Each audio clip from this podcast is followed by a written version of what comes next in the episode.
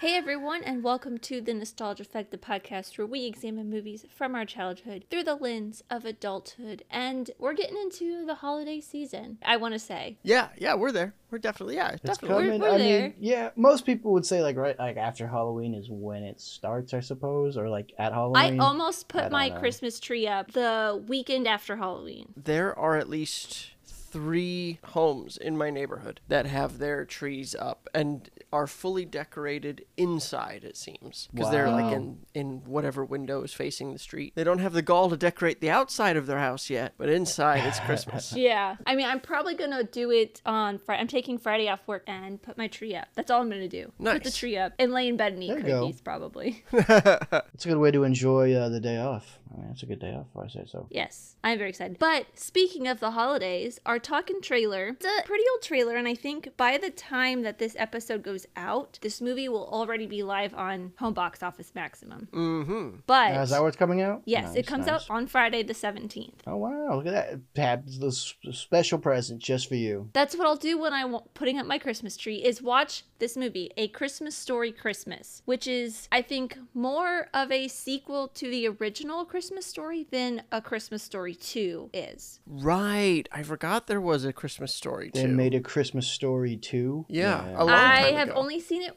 one time, and it was not that enjoyable. yeah, like the first one. No, I'm just Oh. kidding. know I love like the it. first one. I you know. are throwing I it down, Johnny. Well, we already had we've already talked about this. I know. This should not be a surprise. I know. Johnny doesn't like Christmas. Uh, it's not. I mean, Christmas is fine. I just think that movie's boring. I don't like that movie. Well, J- Johnny doesn't have any. Um, uh, I mean, you you just there's a old timey Americana to it that I think just must not appeal to you because it's Yeah. Yeah, yeah. No, it definitely does not. yeah Which is interesting because some Americana stuff does. Sure. Like the baseball stuff does. yeah yeah yeah. Mhm. Um, but like, yeah, I don't know. The, the, that movie when we watched it, I was like, I just uh, was not. Meh, it's not. Not I for me. think it's the cozy Midwest Christmassy ness Americana of it that might not appeal Yeah, to you. yeah, I I grew don't up not only with that movie, but with that Norman Rockwell aesthetic hmm Mhm, for my mhm, Christmas. So I Yeah, think that that's sense. just like it's it's cemented in my childhood. Well, so Mm-hmm, what's what's funny for me is I didn't. Uh, I didn't Mm-hmm. grow up with that. I think Johnny, your yours and mine childhood was far more alike than our childhood was to Amy's. Grew up in Southern Yes. Yeah, California, single definitely. mom, all of that. Mm-hmm. Um, and I think what appeals to me is obviously there's like the rose-colored glasses nature of looking back at a time in your childhood, which I mean that's nostalgia. Mm-hmm. But Joe, I thought you grew up in the 1940s, I, well, 1950s. yeah, I did. He I mean, lived through them. He experienced but them. as a result, But I guess he remember. did experience them in California. So and as a result, I remember the de- the Great Depression. It was still wreaking havoc in the at the time. If you were good, you got a bowl of dust. If you were lucky, uh, that's that's where the term you got a dust bowl jalopy. Uh, you had a depressing black and white photo of a family starving to death. but yeah, no. So what appeals to me about that movie the most is Jean Shepherd's wonderfully insightful humorism, and um, it paints such a rich tapestry, and it's a very admittedly subtle kind of I don't want to say underdone humor, but it is very subtle humor uh, that really appeals to me, and I think in that case it's also something humor. Humor is one of those things. It's it's so individual. Um, Yeah. and so that's probably also something that's just not working for you on some level. You just it's just you don't find it funny. yeah, it might be that it's like too wholesome of a humor for Johnny. Maybe I don't know. I, I like some whole. I like wholesome stuff. Yeah. Like you know, I'm, I'm not you, Amy. I don't need to not you know be wholesome. Uh, I uh, I just like. I don't know, the movie's what I just I the thing is I just didn't grow up watching it. hmm hmm Well, Joe, did you grow up watching it? I did. Okay. Yeah, I mean we didn't have cable growing up, but I do know like TBS, one of the cable channels, TBS TBS or TBS something, runs it. it, on a loop on Christmas Day or Yeah. 8 whatever. p.m. Christmas Eve to 8 p.m. Christmas Day. Right. Yeah, I don't really recall it being on much growing up, and so like I just don't have a connection to it. And so when I saw it, it was already an adult, and I was like, yeah, this is fine, whatever. It's just not really for That me. could be the common denominator why Joe and I like it so much is because so. it's just such an integral part of our childhood, along with the other things that we talked about. Uh, that and also, I don't know if this is true for you, Johnny. I have always been especially close to my grandparents and my mom and her brothers. And so I have a really clear sense of the time period. Granted, her family was growing up in the mid 1950s, so it's about 15 years off from the time of the movie, but times didn't really move as quickly then as they do now. Um, And so it feels very close to me in terms of experience of people that I was very, very close to. Yeah. Yeah, it definitely reminds me a lot of my dad's parents, mm-hmm. who I was mm-hmm. very close to both of my dad's parents Yeah. and that whole side of my family. Ralphie wanting the Red Ryder BB gun is mm. 100% my Uncle Gil, who would later grow up to be a police officer. I don't know if mm. you guys know the Knott's Berry Farm train ride. I I don't know if they still do this. I don't know if the ride even still exists. You're on the train, and then there's train robbers that show up, and they have guns out, and they're pretending to rob the train. And my Uncle Gil, as a, I think he was probably 8 to 10, something like that. He loves cowboy stuff. And little eight year old him actually pulled out his gun and pointed it at the robbers. And I just feel like that's the kid who would then ask for a Red Ryder BB gun and fantasize about picking off bad guys in the backyard. you mm-hmm. know? I remember when I was when I talked to him about it. Very proudly, he said that was the only shooting he was ever involved in. That's pretty funny. Which is good for a police officer. yeah, he's proud of that. That was his only. That was the only shooting he was involved It's in. the only time he had to draw his weapon. exactly. Yeah. Do you think that Ralphie became a police officer? Because in this trailer, they don't ever lead into what Ralphie became. It just shows kind of him at his Nah, friends. I think he probably just became something boring. Yeah, whatever his dad did, whatever the old man did. Yeah, whatever the I, I don't even know. Do we know what the old man did? Uh, he liked to do those puzzles in the paper Yeah, that's all. That's all. But like, we don't know what and he fix the um, heater, the fight furnace. fight with the heater. He never fixed it. That's true. He it. would fight with the furnace. Yeah. Um, I don't know, but it must it must come with a pretty decent paycheck because the the woman playing his wife is unreasonably attractive, like far too attractive for him, and far Yeah. younger. No, I think she just looks younger. What's the sequel called? A Christmas Story. A story. Christmas, Story Christmas. And this is um so this is a sequel, direct sequel Mm-hmm. to the first one, and it's But A Christmas Story 2 was uh supposedly a direct sequel. I don't remember much of it. It's been 15 years since I've seen it. I it. mean, we're, we're living in a time where uh, movies are there's there's the soft reboot. We're living in the time of soft reboots where movies can be a direct sequel The- whilst the- they the totally requels. ignoring yeah the requels Yeah. yeah, they totally ignore intervening sequels if they want to. I mean, look at the Halloween franchise. yeah, I mean, yeah. very true. But yeah, this movie, having watched the trailer, I think what is absent more than anything else is Jean Shepherd's insightful humor. I think that it's going to spiritually, it's going to feel like it has absolutely nothing to do with the Christmas story I don't know. because I it felt like that. it it felt very cohesive Mm-hmm. with the original, but it could just be that it has that cozy spirit. You see like the actual guy who played Ralphie, the actual person who played like the actress who played his mom, his actual friends. Mm-hmm. Is that the same actress? Because it looks like it doesn't look like Melinda Dillon to me. It's uh, not. I thought it was. I, I the, But I Johnny, think I think not- you're the one with IMDb she's- open, right? yeah, I was like, she's not on the cast list. yeah, I think Okay. So- uh, yeah, that's that's Julie Hagerty. Julie Hagerty. Yeah. Yeah, I I think the kid who played Scut Farkus is really there, or the the same kid. Peter Billingsley, of course, is the same person. The ones who played Schwartz and Flick are there. I don't know that there's any more original folks from the original film. Yeah, I don't know. It is funny that Peter Billingsley is coming back to acting after having spent quite a long and successful career as a producer. Hmm. Produced uh, the Iron Man films, certainly the first one. Interesting. I did not know that. his little cameo in it, he's the scientist who says, We can't miniaturize the arc reactor. And then Obadiah Stane yells at him and he goes, Tony Stark built this in a cave with a box of scraps. That's him. That's him that he's yelling at. So he comes back in Spider-Man, Spider Far From Home? Yes, he does. Yeah. He's Spi- that's- that's- Yeah, yeah. because he's the same guy. That's Uh-huh. the same guy. That's the same guy. I don't think I ever caught that. He's one of the elves in Elf. He's Ming Ming the elf in Oh, Elf. Oh yes. He does Oh, a lot of like Christmas stuff. Well, that's Favreau, too. But yeah, he, you're right, Joe. He doesn't do a lot of acting. He's only done like four Oh, he has like 36, but they're all like small parts, it looks like. hmm Uh, but yeah, I don't know. I think this is kind of going to be a rehash of all of the great scenes from the first one, or to Johnny, the unfunny scenes of the first one. Well, I mean, you, you guys already know how I feel about sequels to comedies that come out decades after the original. Any sequel that comes out decades after the original, you are any asking for sequel. trouble. I mean, Yeah. that's that's already like, eh.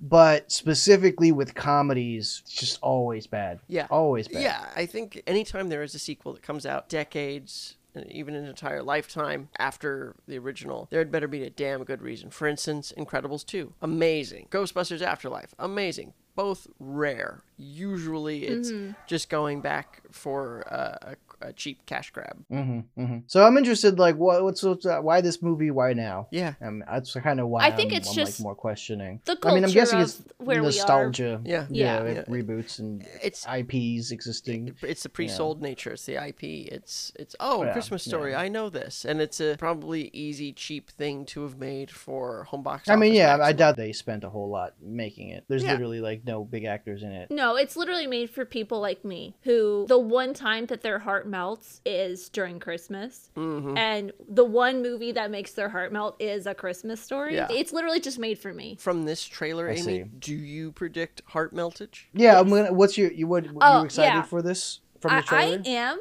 I find it. I think it's going to be very cute. It's probably. I don't think it's going to be amazing. I don't think it's going to be great, Mm. but I do think I'll enjoy it. It feels nostalgic already from the trailer. Although there is that one scene where they have the guy like they double dog dare him to slide off, and it has that weird superhero actiony like Horror flickering. movie thing? Yeah, yeah, yeah. yeah, the Zack Snyder effect. yeah. That felt weird, but the rest of it felt very like nostalgic, cozy Christmas vibes that I kind of want right now. hmm I agree with you though. That's the one bit of the trailer that feels like it belongs elsewhere. Yeah. Interesting. In another interesting. movie. If they do that in the actual movie, I will flip a table. Or th- you'll throw a burrito at the wall. Yeah. oh my god. That is a callback, Joe. Yeah, I know, right? By, by the way, um, the woman playing his wife is, you're right, Amy, only five year age difference. But my goodness, do they look like there's yeah, a- she's in a lot of stuff. She, I think she was Keanu Reeves' wife in Bill and Ted Face the Music. Hmm. Oh, Erinn Hayes. She's uh from Children's Hospital. She's in a bunch of like the um David Wain stuff, like the those guys, and um Michael Showalter and Michael Ian Black. Um, Mm. and things like Mm. that. She does a lot of stuff with them. But she's also in. Uh, she plays like a, char- a recurring character in New Girl. Ah, I didn't recognize. I knew I recognized her from something. I just didn't realize it was that. Because I love New Girl. Yeah, she's one of the ones that coach. Like she's one of the teachers that coach hooks up with at the school when, he's, when Ah. he's like the gym teacher or whatever. Yes. Yeah, yeah. She's Annabel Porter in Parks and Rec. I mean, that's only like two. She's Yep. only in two Yep. episodes, Yep. but she's in a couple episodes of Parks and Rec. I just saw that episode the other day. Yeah. too. She goes on Joan Callamezzo and she wants to buy Ron's chairs or whatever. Oh, yeah. Yeah. I remember that. She's the Gwyneth Paltrow of yes, Pawnee. Yes, that's. All right. Well, So you guys are excited. So Amy, you're excited for I'm this, excited. Joe. I are am you? Are you like? Are you? Will you watch it, Joe? Amy's already checked in. I'm- she's already. I, locked she's in. probably already watched it somehow. Uh, Uh, yeah. I know, I've streamed it to my brain. and she's just waiting to unpack and download. Yeah. I I'm sure I'll give it a try, much like I gave Hocus Pocus 2 a try. I got maybe five minutes into Hocus Pocus, and then I was asleep for the entire movie. Okay, so I think that's, That's- what's going to yeah. happen for you. I loved Hocus Pocus 2 Yeah. in that nostalgic way Mhm. that I love the first Hocus Pocus. So Yeah. I think that's the same thing that's Mm-hmm. going to happen. You'll probably turn this off five minutes in. I know the I will is, probably sit there and love it every I- second of it. I don't think I got far enough into Hocus Pocus 2 to dislike it. I just was tired and I fell asleep. You just had a long day and it was just it's not holding it's your attention. It's true, I did. Admittedly, I have not gone back to watch Hocus Pocus 2 properly. because Halloween is past and this the time's up. Halloween never He'll give it another go next year. Away. Yeah, he'll try again and then he'll fall asleep and then it'll be like ten years until he finally sees it. and by that time,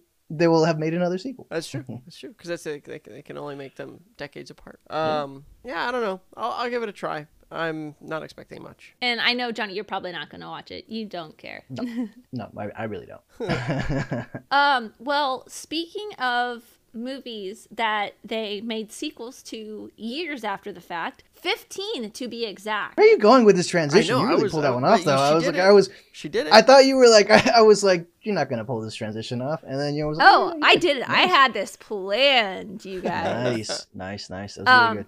But Literally, yes, the 15th anniversary of the movie that we are talking about today, we are talking about Enchanted, the Disney classic Enchanted. I say. 2007. yes. 2007, Enchanted. the 15th anniversary is the day after this episode goes live. Totally Nice. planned and on then to. there's another. Well, the reason Uh, why yeah. we're doing this, right, is because there's another. There's like a sequel to it. So, uh, a sequel that comes out decades a decade later. Yeah, Disenchanted comes out. I think it's this Friday from when this episode goes out. Okay, so the same week you're listening to this, it comes out. Yes, I believe it comes out Thanksgiving weekend. and it's called It's called Disenchanted. Disenchanted. Mm-hmm. Okay, Yes. all right, all right, And I am all right. very excited for it. Yeah, it's another one of those those things, those Amy's uh, cash grabs. yes, the small things that give my cynicism a little nap. There you go. Well, That's that's always nice.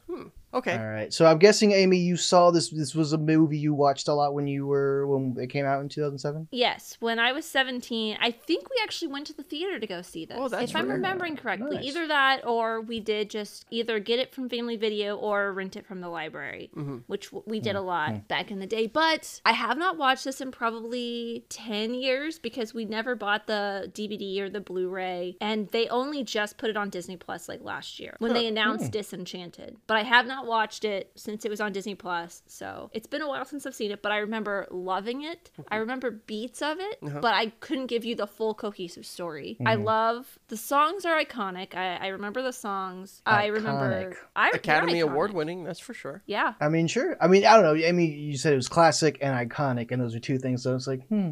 I remember. I remember when this movie came out, and I and I saw it. I've seen it before. I don't Mhm. think I saw it when it came out, but I saw it maybe a couple years later. Uh, you know, I sort of forgot most about it. I'm, I'm just trying to your perspective on it. It's like, oh, this is this was a big movie. Mm. Yeah, to me, like it was just the like songs. oh, it, was a, it was a regular movie. Yeah, I mean, I, I- can like pick out the songs. Like I know, like that's how you know. I couldn't sing the lyrics for you, but I can like I can hear the the melody of them in my head. I, I can gotcha. Feel them. You can name the song. You can name the songs. Yeah. Basically. Yeah. Yeah. Like I couldn't name you a song. the thing I love, love, love about this is James Marsden. I talk about this all the time. I love when I guess James Marsden's not really like a serious actor, but I love when serious actors get to do just goofy, stupid, over the top stuff. And that is this. He's just walking around. He's dancing around Central Park in tights and fluffy, uh, big fluffy sleeves. Well, I A think- puffy shirt. and a puffy Yeah. shirt. Uh, he's Marsden. I don't. I wouldn't say he's not a serious actor, but what No. happens is a lot of times he doesn't really get a chance to shine in anything that he's in. Uh, and this movie Yeah. is He doesn't of get those. to do. He doesn't get to do much. yeah. yeah. and so Yeah. this Yeah, movie is one of those rare instances where he does, and you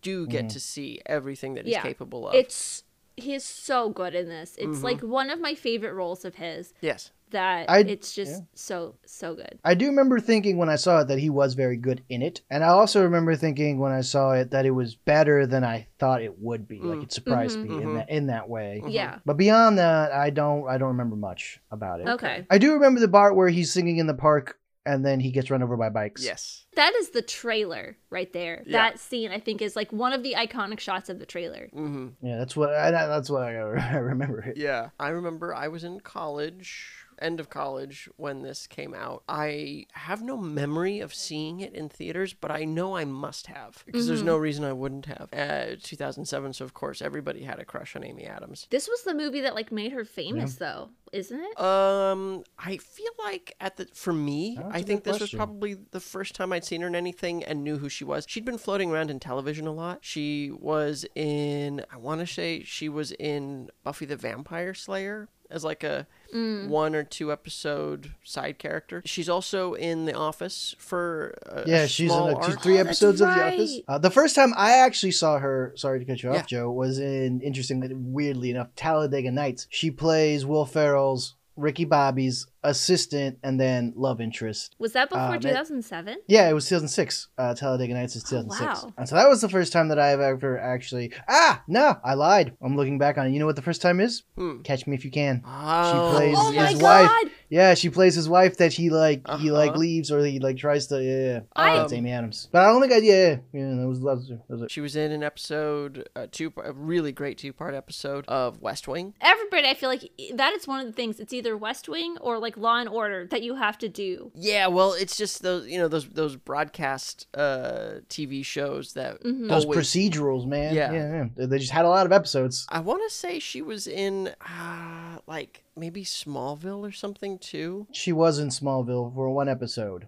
Yeah. Huh. Jody kinda funny. Melville. And I swear to God, she was in Buffy. That is kind of funny. I didn't I- think about that. I swear to. God, she was in Buffy, and I want to say she was a character. She was in Buffy. Beth. She was in one episode, Cousin Beth. Oh, really? correct. I was right. Yeah. Hell yeah. Yep. Wow, Joe, look at that memory working for you. Joe fucking loves Buffy. He I knows do. all that shit. First- first if it's Buffy or of- The West Wing or Richard Donner, I know this man has his facts down. all Or? Star Trek. True. Or Star Trek. Yeah, I wouldn't bet against him. uh, but anyway, I, I, regardless of having no memory of seeing this in theaters, I own it on Blu-ray. I've seen it many times. I know it really well. I think probably I don't recall Sarah and I ever having watched it together, so it's probably been seven, eight years since I've seen it. So Amy kind of around the same time, I guess. Yeah. Uh, but I remember it very well. I predict there will be zero surprises in, on a rewatch. And I do remember taking special exception to a thing that happens in the third act that basically I liked the movie a lot. And it's just this one thing that they do in the movie that bothers me enough that I feel like it took the opportunity away from the movie of being perfect because I otherwise think this movie's really great. But yeah, I'm excited to watch it again. I expect I'm going to like it. Yeah. Hmm. I expect I'm going to love it. I think about this movie at least once a year. I'm like, why haven't I watched this movie? Yeah. And then I'm like, oh, wait, because it's not streaming anywhere. And then when Ah. it came on Disney Plus, I was like, nope, we're going to do it because they announced Disenchanted. I'm like, nope, we're going to do it for the podcast. We got to do it for the podcast. So I've been restraining myself for a year watching this. Amy is a master of her domain. Uh, master, there you go. That's that's some restraint you have there, Amy. I'm a little proud of you. All right. None I of us can't restrain believe in myself you, but you anywhere showed else. us all. Yeah. Well, you guys, you ready to uh to dive into the fairy tales, become a princess? I'm ready to be enchanted by Amy Adams all over again. Never say no to Amy Adams. Ew. I will say the Yeah, same thing about James Marsden. yeah, uh, me too.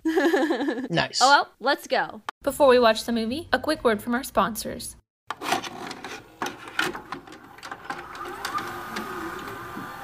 And now, our feature presentation. And we're back. we are back So from Johnny, since Enchanted Land. Yes. it's actually Andalusia. Whatever. It's Um, Andalusia. so Johnny, It's an since- Andalusian dog. All right. It's a delusion dog. Unshin Andalus. what? since you don't remember much of this, what did Yes. you think? I liked it. I think Mhm. it's a good movie if you don't think too much about it.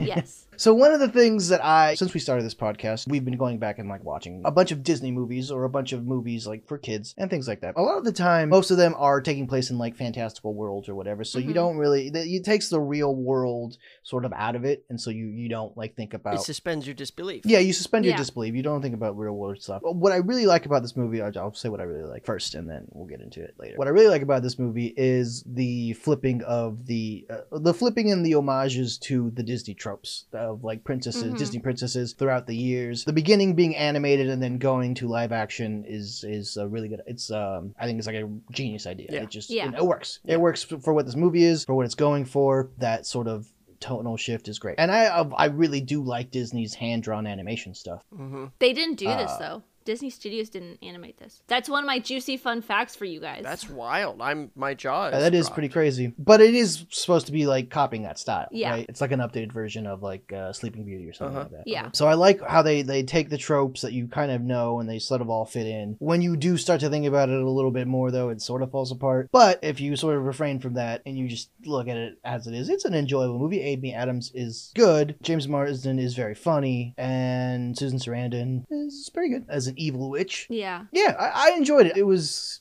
the same feeling I had when I watched it the first time, which was like, yeah, this, this is not bad. I thought this, well, like, you know, I remember watching the trailers or whatever, or I remember just having an idea before I saw the movie the first time around when I was younger, thinking that it was gonna just be awful, especially because it was at the time Disney wasn't making great stuff, right? It Yeah. was mid Yeah. 2000s. And then when I watched it, I was like, oh, it sort of ends up better than I was expecting. But I don't like love it. Hmm. It's it's, it's good. It's fine. Uh, the songs are kind of catchy. That Oh. one that she sings in the park. Is Yeah. that how That's do you how know? you know. Is that, okay, Mhm. so that's how you know. Yeah, yeah. That little with the with the drums, and it sort of reminds me of the um. They they have a. I like the music the music in this because it, it sort of like plays off of Disney other Disney Mhm. riffs like Disney Yeah. themes. I'm like, oh, this sort of sounds like this song from this classic movie. Yeah. this- There's even a bit I think, and this might maybe I'm, I was hearing things, but there is the bit where Amy Adams' character is in the uh, law waiting room? offices. Yeah, and then Okay, and then there's okay. like the Under the Little sea, right? Mermaid. Yeah, right? Is that is that what that is? I kind of want to stop you there for a second because that is going to hijack like a huge chunk of my fun fact. Uh, Unless no, you want to go wanted into to that say- fun fact now. so No, I, I no, can I I, can torpedo that fun fact because I know exactly who that his assistant was. Well, no, there's even more to that I than don't you know, know. what you guys are talking. I mean,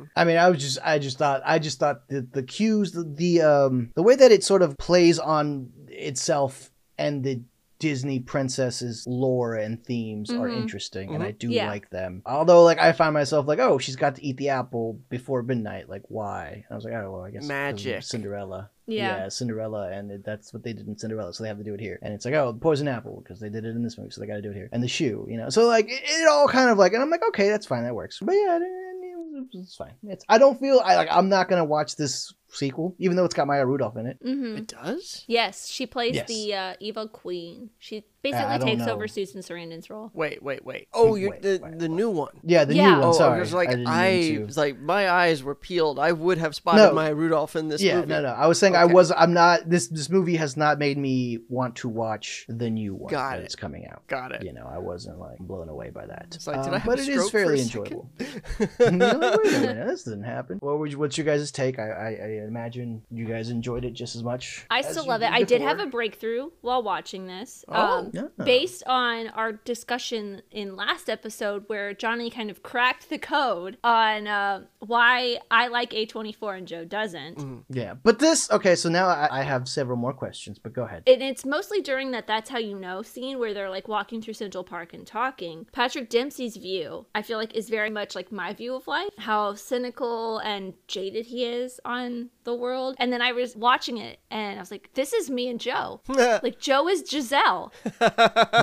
so, like, happy and optimistic. And I'm like, nope, that's all bullshit. I, I mean, mm, yeah, you're stretching Oh, it. so I think in both uh, in both ways. So it's so funny, Amy, that you should say that because as I was watching it, I was thinking, I can't remember exactly where it was, but I turned to Sarah and I was like, this is you. Because I'm married to a joyful, optimistic redhead who literally mm-hmm. breaks into song in public for no reason mm-hmm. and would absolutely, if she could, invite vermin into the house just to get out of cleaning. I do the same thing, honestly, although I was in the middle of eating dinner and I started gagging when the cockroaches came up out of the sink and she had the mouse pull the hairball out of the shower drain. Yeah, yeah. Oh my god, I'm starting to gag just thinking about it right now. so that scene in particular there's a there's a few things but that scene in particular actually kind of reminded me a little bit of the subversive nature of a movie like Shrek which also kind of pokes at Disney tropes Yeah. because Yeah. there's even that bit where it's But like that one does it with more. I mean, this one does it with like Shrek a is- loving sort of wink. yeah Shrek and that is, one does it with a middle finger. yeah, yeah, yeah. Shrek is dangerous as a movie, and this is, as you say, loving. It's a pl- playful, light teasing, I suppose. Yeah. But there's still things like all of the horrible, the rats and the cockroaches and the flies and everything that come out. And it's Yeah. like, ooh, and you can even see her. She's like, oh, okay. And then Yeah. um, at the very end of the sequence where the uh, the pigeon eats one of the cockroaches, just chomps right down. Yeah. and eats it. yeah. That was pretty good. Yeah. I did like that part. That was funny. I like this movie a lot. I think it's Mm-hmm. delightful and it's fun and it's very sweet. I think Amy Adams and Marsden are like the perfect actor in the perfect part in the Mm-hmm. movie that knows exactly what it's doing. And there's so many little things that she does. Like if you've noticed how she holds her hands. Yeah. And she goes, "Oh, Yeah, yeah. She's always making these sounds. Yeah, and it's always, like, normal overdone. people don't make. Yeah, she's literally like if a Disney princess came to life. Yeah, and she does it. And even when she finds that old homeless man and she sort of flounces down and the mm. way she kind of throws herself into it, all of that feels like it could have been animated, and yet we're seeing Amy, Amy Adams do it in person, in, Yeah. in real life. Well, it seems like they're like animated motions, Yes. but in uh, in real life. Yeah. And even her really breathy, overdone vocal delivery of lines feels like voice acting because you do have to over deliver as a voice actor, right? Yeah. Because Yeah. all you have is your voice to emote. I think it's kind of really brilliant and it's very funny. There's visual gags in the movie. It's not just lightly edited improv. That scene where Patrick Dempsey is walking down the hallway and he turns around and you see that a dress pattern has been cut out of his drapes. Mm-hmm. Yeah. And then later on you see that the same things happen to the the sheets on the ground. There's a lot of stuff like that that I think is really really great and really clever comedy reveals. Mm-hmm. And so I think this movie is overall wonderful. I'll get to as we get closer to the end. I'll I'll talk about the thing that pisses me off about this movie. But uh, no, I think this movie's great. I think it's wonderful. Yeah, there's a couple things. I don't know why I forgot that Susan Sarandon was in this. Like we had talked about her before, but just for some reason, and maybe just like I'm associating her with Wicked. But I was like, Idina Menzel's the villain because she was the stepmother or like the soon-to-be stepmother for the little girl. And then I was like, oh wait, I completely forgot. It's Susan Sarandon. Do you mean Broadway star Idina Menzel that sings zero songs in the whole movie? That's another fun fact is um she liked that they asked her to be an actress and not sing. They wanted her Oh. like she liked that they asked her to do this as an actress and not as Tony award winning Broadway star Idina Menzel or Adele Dazeem, depending on yeah. if you're John Travolta. I- I was gonna say like what's I, I just always think of every time I think about her. I know two things about her. One, she does the song in the Frozen movie. yes, she is the Frozen movie. she is the Frozen Yes, movie. and that John Travolta mispronounced her name at the Oscars. Not just it's a new name. it's not. Yeah, even- he just like he just made he just hmm. made up a name, and it's fucking hilarious. Yeah, I gotta ask. Firstly, I think this is the first Disney movie to feature prostitutes. When she wanders through New York and goes into a bad Oh, area, yeah. there's like oh. two prostitutes standing on the street corner, and I was like, oh, I think that's never been in a Disney film before, except for maybe. I got an even better fun fact for you on that. Okay, go for it. The movie was conceived as far back as the 1990s and was originally going to be rated R. The first draft of the script had Giselle being mistaken for a stripper, which is a little bit different than a sex worker. Yeah, well, yeah. I mean, it's a sex worker, but different job. But yeah, so uh, there you go, Joe. It would have been even more. Wow. I'm I'm gl- but the thing is, I'm glad. Maybe this movie could have been PG-13 and gone a, a little bit harder at the subversive comedy, but I'm glad that it wasn't Yeah. R. I think R would have been wrong. Kind of the same way that James Cameron wanted to make Jurassic Park R, and, Sp- and Spielberg's like, nope. People are gonna go see this with their kids, and that was the right Yeah. choice. And I think that's the right choice here to be funny and tease the Disney thing while still being Disney friendly. I think is the right tone to Plus, strike. those big holy Disney. Yeah, Um, I do. I am interested, Amy, because this, is- a movie that very much deals with this idea of romantic love in a unrealistic way. Right, I Mhm. mean the whole it's the whole thing is where he talks about like oh how are you gonna marry someone you just met for a day blah blah blah. It's a very romantic movie is what I'm saying, Yes. and it's a comedy, and you've gone on record as Mhm. being like you hate all things romantic and comedy Yes. mixed together. So I, I am interested because when I was watching it, I was like, oh, this is like really. I mean, it's a Disney movie. So I'm over, you know, I can move past it, but I'm like, oh, this is overly romantic and sappy. It's Disney thing. So I'm, I was like, huh. I mean, I knew you liked it, and so I was wondering Yeah. if ag- watching it again, if like you, if that sort of thing that bothers you in other movies that we've talked about, and that's heavily present in this movie, Mhm. if your uh, sort of feelings changed on it, or or did you, something you never noticed, or do you just look past it, or what's what's the deal with that? Uh, a little bit of all of that. So actually, that is like the major part of my notes is kind of my take on that because one movie that really jaded me and one of the reasons why I want to talk about it on the podcast is another James Marsden movie, Twenty Seven Dresses.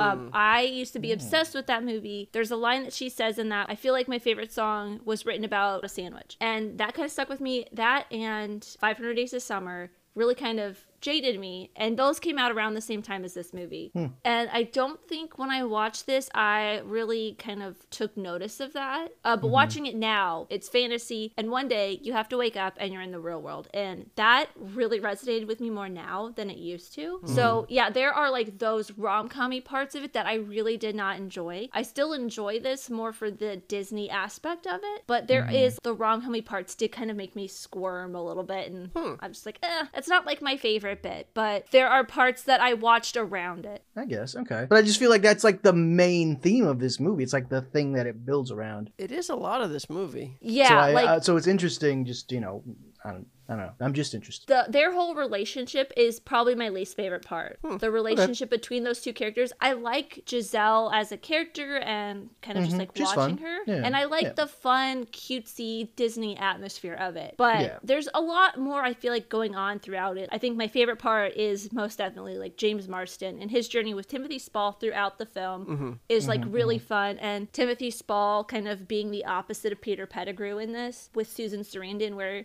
he goes from being evil to Mm, good. okay, yeah, Yeah. I see what you're saying. I was, like, That kind of thing. Um, Yeah. yeah. yeah. I do like So I do like just, that little twist Yeah. on the evil henchman type. Yeah, there's just like that cutesy stuff. Yeah. yeah. Yeah. Well, that they all, the longer they're in the real world, the more they all grow and change beyond their original bounds. Except for James Marsden. Literally, they're two dimensional bounds. Um, Yeah, I would actually, s- I would actually argue that Marsden even does grow because he realizes that he's not her true love, and his whole deal has been, I'm, I've Yeah. been looking for true love's kiss, and then when the kissing thing doesn't work, and he goes, it's you, and then he's cool with it, like he's not, Yeah, he's not- that that part seems weird to me because he does flip the switch rather quickly. I on think it's just because he's a big, dumb, beautiful airhead. But yeah. maybe, yeah, yeah. I mean, I think that's you know that's kind of what he's supposed to be playing. Yeah, but that but that he figures that out and is and like squares it with himself is Yeah. is more than I think one would expect of that character. Mm-hmm. Yeah, I could see that. I could see that. So um, I have some rapid fire observations. yeah, go ahead. One, I do think it's funny that when Disney calls, Julie Andrews answers because she she reads Oh, the beginning oh, ads of this. uh,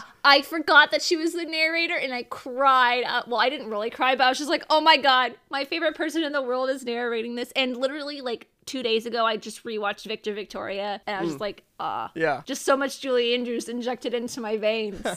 But she's only like she only narrates like two sentences in the beginning And then and a the little end, bit at the end. Yeah, it's very quick. I know, but it's, Okay, it's still it's Julie Andrews. Give me anything that enough, she yeah, does. And then um, there's a really great shot towards the very beginning of How Does She Know in Central Park that is shot for shot the opening of the Hills Are Alive musical sequence in Sound of Music, where the camera Hmm. kind of cranes up from the grassy knoll of Central Park as she's running carefree through the grass and she has her arms out and everything. And so I just thought that that was a great Sound of Music moment.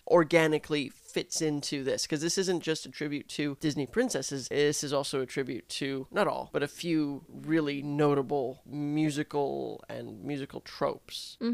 I did like the bit where he's like, "You know this song too," and then Yeah, yeah, yeah. Uh, when like the guy starts singing the song and he's like, "Wait a minute." Yeah, yeah, yeah. I think that might be one of the things that I like about this is the realism. Even though it does like kind of go in that rom commy fashion, Patrick Mm-hmm. Dempsey being the straight man in this, poking at the absurdness whimsy of, of of it yeah of musicals and fantasy. Because Mm-hmm, that's like kind of how I would look at. it. I'm like, who the fuck is gonna burst out in a song? Like it's so unrealistic, and that's kind of why I don't like musicals all that much. But I'm just like, it, it feels so Mm. unrealistic. But it, I, it's so funny because like you don't like musicals and you don't really like romantic stuff. But that's but but that's all Disney. That's all of the Disney stuff that there was when you were growing up and watching only the Disney stuff. I, well, I so think it's, it's interesting that as a grown up you're just like nah. I say I, it's it's a little bit different. I think Disney musicals are different than like musical musicals. I'm not a huge fan of the Hairspray movie, which is another James Marsden movie that came out around the same time. I don't like that. You like musicals when they're sung by cartoon characters and not real life actors? Is that what it is? I think that's the key right there. Yeah, they I have think, to be like- cartoon characters and not well, it's real also people. it's in a fantasy, so it makes Yeah. sense. Where it's like a lot of musicals are set in more like realistic. Yeah, settings. in like in like Earth. Mhm. yeah, yeah.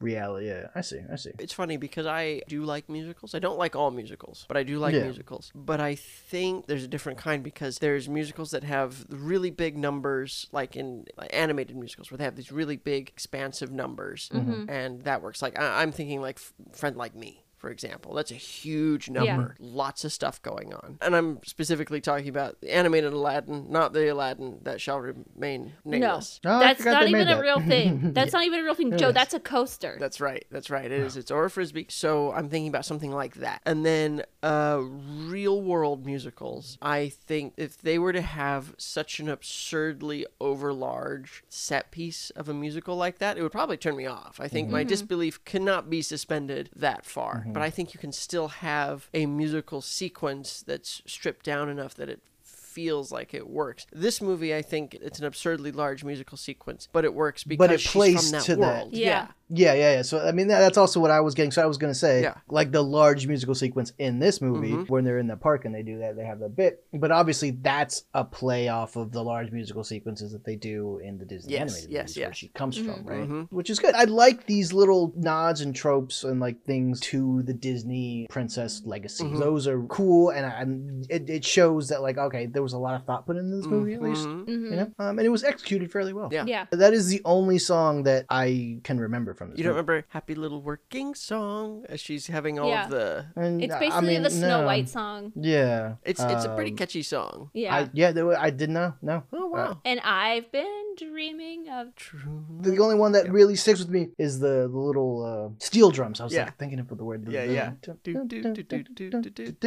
Yeah. I was interested. I was like, oh, I, I did stick around, and I was like, I wanted to know who wrote the music Alan for this. Menken. Mm-hmm. And Yeah, Stephen and then I Schwartz. was like, yeah. Yeah. Sondheim, one somebody's named Sondheim produced this, didn't they? Possibly, I don't think I don't th- remember seeing a Sondheim. But Alan Menken, of course, is res- is one half of Ashman and Menken, responsible for some of our favorite Disney musical movies, Yes. um, musical moments in Disney films in in the early '90s. Which, of course, Amy pointed out has a moment. There's the little refrain from Little Mermaid in the lobby.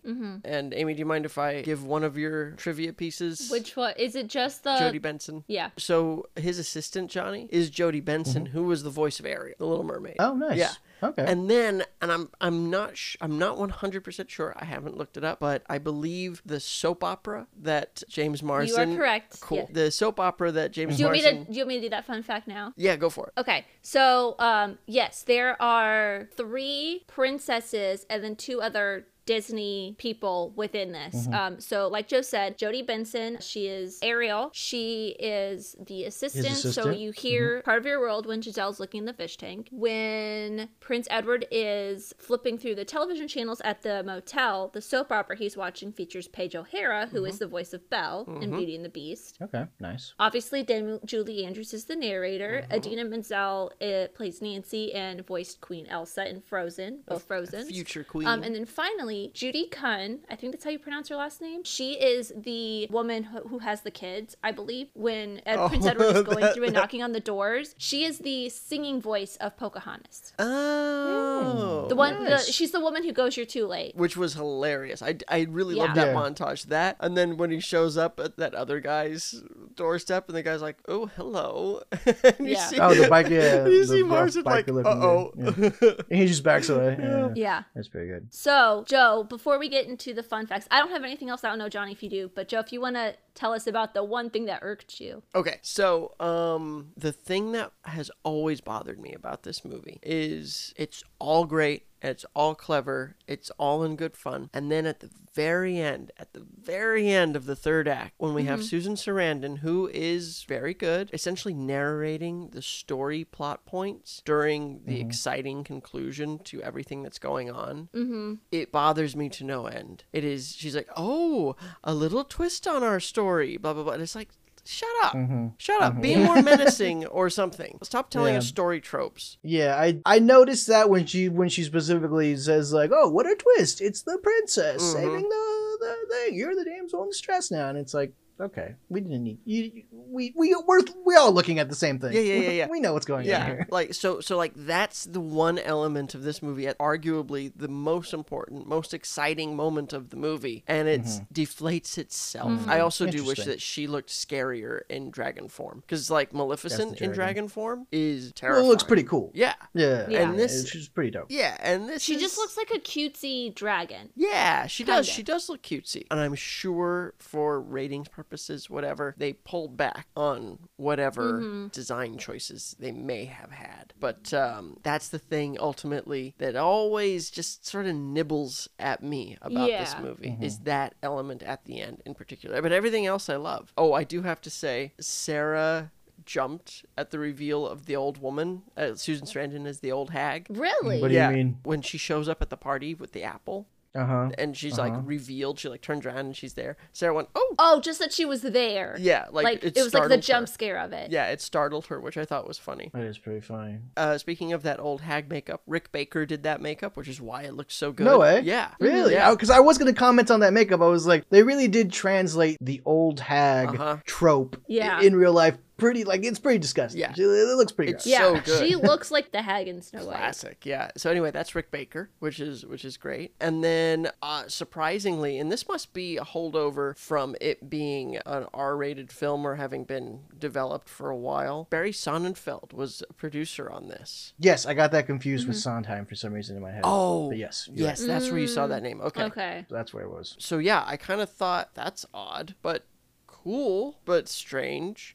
this movie was shot by Don Burgess. He's done a lot of work with Zemeckis and The Conjuring mm-hmm. and a bunch of stuff, like a bunch of really good mm-hmm. stuff. And so I think that it's really cool that they got a really big name DP to shoot this movie. And I think that might be mm-hmm. part of the reason why it feels clever and sort of elevated, that it doesn't just feel like You know what? Yeah. Like just you run of the mill cheap Disney yeah, stuff. yeah, yeah. Like it, there's a difference between a DP and somebody who can light and shoot. Yeah, I was thinking when Amy Adams' character gets pushed into the thing and she basically comes to the New York for the first time Mhm. and the camera sort of Uh huh. Yeah. it does this crazy little rotation Yeah. that I don't remember seeing at all. But I remember when I watched it this time, I was like, that's really clever. Uh-huh. And I really liked the way they used that camera movement. Yeah. I liked the way it looked. I Uh-huh. just liked everything about it. Yeah. I was like, that's really cool. Although it doesn't really make any sense because she like lands on it and then she sort of comes out out of it Yeah, too. yeah, I- yeah. Yeah, yeah. It, it doesn't make felt any logical like sense, but it looks fantastic. Uh-huh. So now th- it's all makes sense because it's fucking Yeah, there's a. a pretty good cinematographer. Yeah, yeah. yeah, that camera movement felt like something you would see in an animated movie. hmm Yeah, there's a really distinct visual language throughout the entire film that I think Mm-hmm. really gives the movie a leg up over what it could be, which is a cute idea and sort of one joke. What happens if you put a Disney Yeah. princess in the real world? But the movie Yeah. continues Yeah. to present that really, really well. Mm-hmm. So, okay, Amy, we're ready for your spicy trivia. All right, my first one is an Amy fun fact. This is not from IMDb. This is me and me and my Disney trip, my Disney knowledge. Okay. So the director of this, I Oh, think it's yes. Kevin Lyman, Lima. Lima, I know Um, what you're he, going to say. Yeah, he co-directed a Goofy movie Hmm. starring Jason Marsden as Max Goof, and he's also Thackery Binx's uh, cat voice in Hocus Pocus, the first one, not the second one. But he has no relation to James Marsden. I was going to say, I was, I was going to say, are they related? I know. I They're was not. like, hmm, They're not related. Yeah. Um, uh, I thought that was just a nice they're fun just fact. white. But he also did. Not only did he do a Goofy movie, but he also did Tarzan and uh, 102 Dalmatians. Yes, he's done The a other lot of stuff not for this guy. Yeah, the the, the director. the director. Yeah. Okay. But Jason Marsden does a lot of um he was in a couple Batman episodes. His he's best friends with Will Friedle, so he did a lot of uh, Batman stuff. Batman Beyond. He's a he's a right? pro- prolific voice actor. Yeah. Kevin Lima. No, Jason Marsden. No relation to James Marsden. Okay. God damn it! We went out. There's like three people we're talking about at the same time. Okay. Keep okay. up, Johnny. No. Jesus Christ. All right, so now we're into the IMDb fun facts. When Edward was on top of the bus, the people riding on the tour bus next to him, laughing and pointing at him, weren't extras, but they were real tourists. Mm. Nice. Disney had originally planned to add Giselle to the Disney Princess lineup and was shown at a 2007 toy fair where a Giselle doll was featured with packaging declaring her a Disney princess, but decided against it when they realized that they would have to pay lifelong rights to Amy Adams for her image. That's hilarious. There was a hidden Mickey. Of course there was. Where was it? The bus driver's hair is shaped like Mickey Mouse's ears, um, as well as the green pepper slices on the pizza when they're at Bella Notte. Ah. My last spicy fun fact before I get to some recastings, which I got some spicy recastings. This I didn't notice. I, I watched for this because I pulled this fact before I actually watched the movie. Robert and Giselle, when they're in the elevator taking it upstairs to his apartment, there's a brief moment when the camera zooms in on the elevator floor display, which bears a startling resemblance to the elevator floor display at the Tower of Terror attraction at Disney World, not Disneyland. And it even goes from floors 1 to 12. I didn't notice it, but I also didn't look hard enough. Yeah, that that one I'm just gonna have to say okay. Hmm. Yeah. So I'm going to save my spiciest recasting for the end. Okay. Because a lot of these are our usual, literally throwing everyone at the board. Yeah. For Giselle, Jennifer Aniston, Christina Applegate, Drew Barrymore, Kate Beckinsale, and Kate Hudson, Kristen Bell, Lara Flynn Boyle, Gisele Bündchen, Toni Collette, Portia de Rossi, Laura Dern, Zooey Deschanel, Cameron Diaz, Christina Aguilera, Maggie Grace, Jennifer Garner, Salma Hayek, Anne Heche, Nicky Hilton, Nicky Hilton of all people, Uma Thurman, Reese Witherspoon, and Renee Zellweger were all considered. Jennifer Aniston was offered the role, but she turned it down due to salary. So that would have been too weird for me. And then I think if Kristen Bell had gotten the role, Frozen probably would have never happened, or somebody else would have been Anna. You know what though? I think this movie doesn't work without Amy Adams. No. Yeah. It would not have worked. but I, I would agree. I mean, she's just got. She's just. I don't know. She's just fits. because She Because fits. because she's Yeah. a good enough actor to make this believable. Because she does. She looks like a Disney princess too. She does absolutely. We never got to Johnny's uh, issue with her age. Oh well, no, that was just uh, more of a general issue with just like when you bring the real world into sort of these discussions about the Disneyfication of romance or love or whatever. These uh, you know fables and stories, the source of the movies, and even maybe in the movies themselves. Do you know, they are supposed to be like sixteen or some shit like that. And uh, Yeah. there's just a lot of like real world implications that shit would not happen the way if some person who you just met was like talking to a billboard, you would immediately seek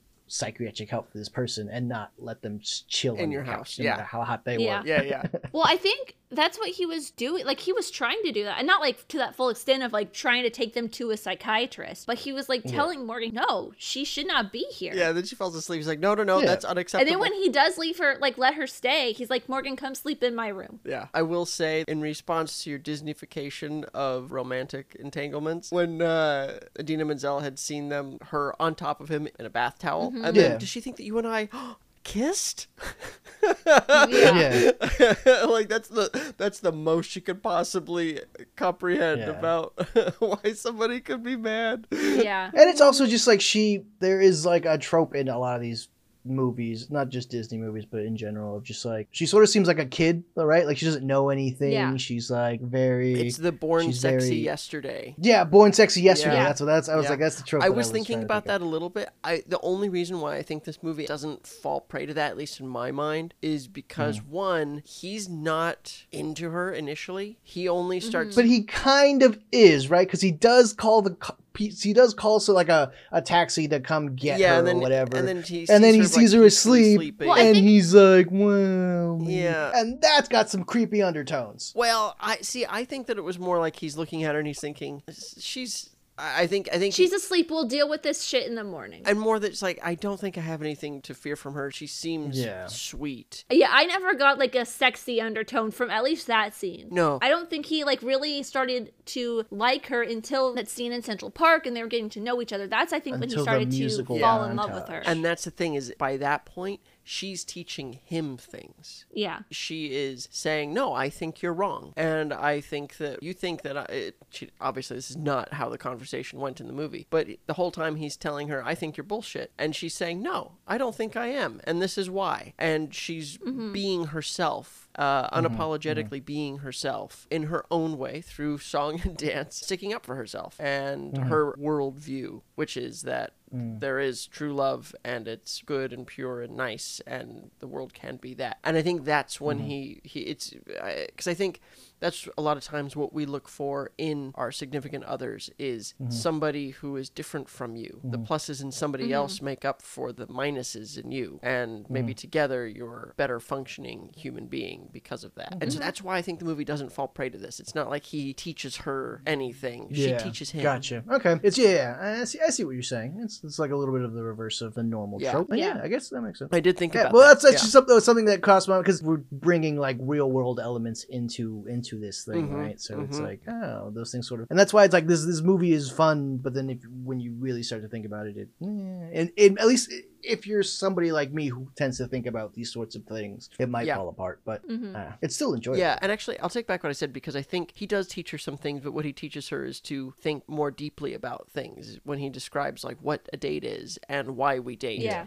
And she starts Yeah. to get some of that sort of autonomy. Or about being mad, right? Yeah, 'Cause, or I mean, about that's, being mad. I feel like that's the reason why she even falls in love with him because she he makes her mad and she's never been mad before. Yeah. because mad being angry doesn't exist in the Disney world. Yeah, and it's because it's- it, she's literally becoming more three dimensional the longer she stays in this world, Mm-hmm. and the longer th- these these things, these realities start to sort of weigh upon her, and she becomes a, a more real person who needs more than just uh, beautiful, dumb James Marsden. Mm-hmm. Yeah. So I don't know. I, yeah. they actually they mirror that also in her costuming as well. mm-hmm. huh? interesting. As she stays in New York longer, the less Disneyfied her costumes get. Right. Mm-hmm. Yeah. So Amy, Yeah. you've got more. We side I have way more stuff to talk about with these uh, recastings. So with Narissa, the evil queen, Uh-huh. Geena Davis, Anjelica Huston, Jessica Lange, Jennifer Jason Lee, Julianne Moore, Annette O'Toole, and Mary Steenburgen all auditioned. Wow. See, that's interesting because before, so before I watched this movie again, I kind of forgotten who the bad witch, I mean, who the evil witch was, and in my head it was Anjelica Huston. I was like, "Is this Anjelica Huston?" So Hmm. even even when You're like they were like. I know Yeah. that's kind of what I was thinking. It wasn't until they come into the real world, or I think I looked it up actually, because when she's in the cartoon form, I was this isn't Anjelica Huston. I was like, this is somebody else. Yeah. And then I had to look it up. It looked kind of looks like her, Mhm. Yeah. like the cartoon form, Sure, you know, yeah. not not Oh, the. Um, yeah, I mean- a little bit. I can see it. Yeah. yeah, uh, so it's interesting that she was all she was on the. That is interesting. That's funny. All right, and then I have kind of uh, Robert and Edward are kind of in a big ball together. So James Marsden originally auditioned for Robert Philip, call back to Prince Philip in Sleeping Beauty, but was later cast as Giselle's betrothed Prince Edward. And so here is who could have been playing Robert: Val Kilmer, Edward Norton, Sean Penn, and Charlie Sheen were all considered before the part went to Patrick Dempsey. I can't Those imagine. Those are all such weird choices. Yeah, especially the Sheen one. That one I'm glad is not the case. Yeah. Yeah, Because right. he would have and been a then creeper. here's a really good one. Keanu Reeves was considered as Robert and Russell Crowe as Edward. What? Whoa, that's weird. In 2007, Russell Crowe. Uh-uh. Yeah. I don't Edward. like And it. then you want this to get even spicier. oh no. Weird Al was considered to write the songs for this movie. Okay, you know See? what? That That'd would've be been great. amazing. That would have been fine. He's a fantastic songwriter. I mean, I would have. Uh, this movie would have Yeah, jumped a so million. we could have gotten Daniel Radcliffe to write these mil- songs. Oh yeah. That's That is, those are some interesting choices for sure, and they would have really tanked this movie had any of them. gone yeah.